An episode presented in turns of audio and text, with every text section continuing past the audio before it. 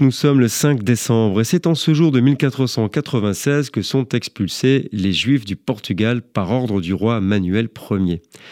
Après un début de règne favorable aux Juifs, suppression d'une taxe et libération des esclaves, le roi doit rapidement infléchir sa politique pour plaire au roi catholique et appliquer une des clauses de son contrat de mariage avec Isabelle d'Aragon, devenue l'héritière du trône d'Espagne après la mort de son frère Jean.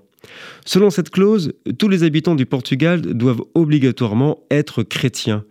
Un décret d'expulsion sera alors promulgué ce jour, le 5 décembre 1496.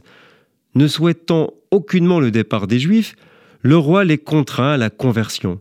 En compensation, ces nouveaux chrétiens reçoivent la garantie, limitée dans le temps, qu'aucune enquête ne serait menée au sujet de leur vie privée. Durant tout le règne de Manuel Ier, ceux qui le souhaitent peuvent ainsi continuer à pratiquer leur ancien culte clandestinement sans risque d'être inquiétés par les autorités. Les Juifs, cependant, devaient quitter le Portugal avant novembre 1497 sous peine de mort. Nous sommes le 5 décembre.